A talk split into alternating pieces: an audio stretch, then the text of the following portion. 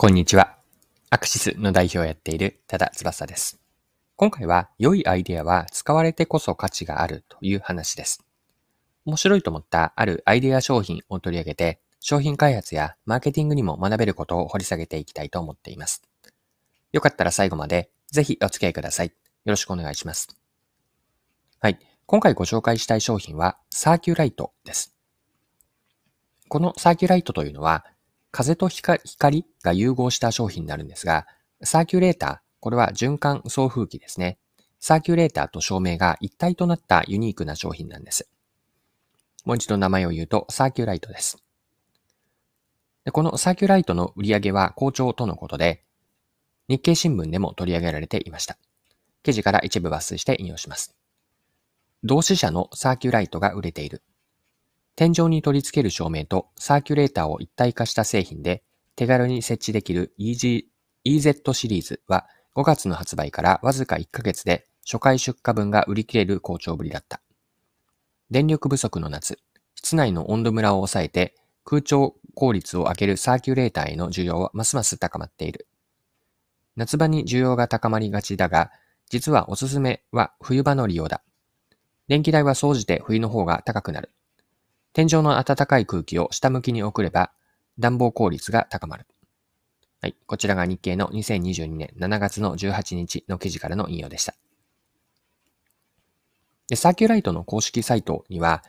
夏は天井から扇風機のように爽やかな風をそよがせ、冬は逆回転で冷気を吸い上げて暖かい空気を足元へと、こんな風に書かれていて、サーキュライトというのは夏以外にも冬でも活躍してくれそうな商品です。では、サーキュライトの開発経緯を見てみましょう。開発には困難が伴ったとのことなんですが、日経の記事では次のように書かれていました。開発は予想外の難産だった。日本の家屋は天井が低い。取り付けた時に圧を感じないよう薄く仕上げるのに時間を要した。さらに女性でも扱いやすいよう、重さを従来のシーリングファンの半分程度に抑えることを追求。試作を重ね、発売まで約5年を要した。通常、企画から1年ほどで製品化する同社としては異例の長さだ。はい、ここまでが一旦の記事の引用です。サーキュライトは取り付けやすく、またサイズを薄くしたことで、室内での上からの圧迫感をなくしているんです。また記事から読みます。最大の特徴は、電球ソケットに差し込むことで使えること。面倒な配線がいらない点が受け、口コミで人気を広げた。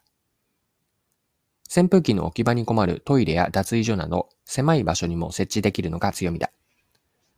5月に発売した EZ シリーズはわずか 1.6kg。部品の一部をスチールから樹脂にするなど工夫を重ね、より軽く、よりコンパクトにした。ソケットの種類は問わず、天井に穴を開けて支える必要がなくなり、顧客層は拡大。30から40歳代の家族のほか、一人暮らしの若年層からの購入が増えた。はい、ここまでが記事の引用です。ではですね、ここまでというのが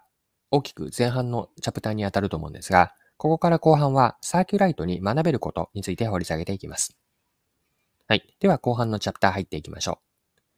う。どんなに商品のアイデアが斬新で良いものだったとしても、そのアイデアが実際に、まあ、実装というか、使われなければ意味がないんですよね。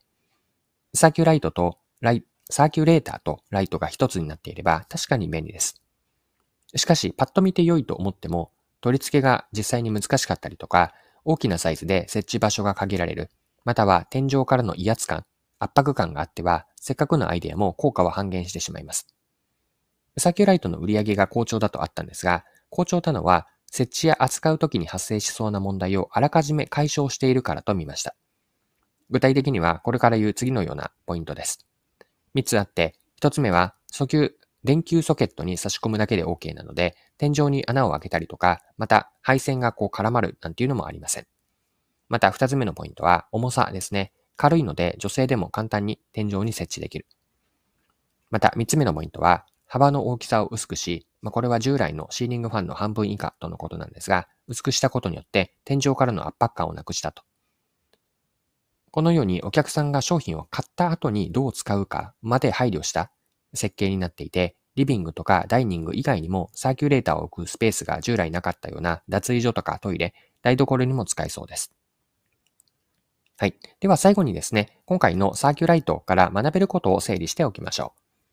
一言で結論から言えば、学べたと思っている学びは、お客さんが使う場面を具体的に想定をして、商品の価値が最大限に発揮される商品開発やマーケティングをしよう。これを学びと捉えます。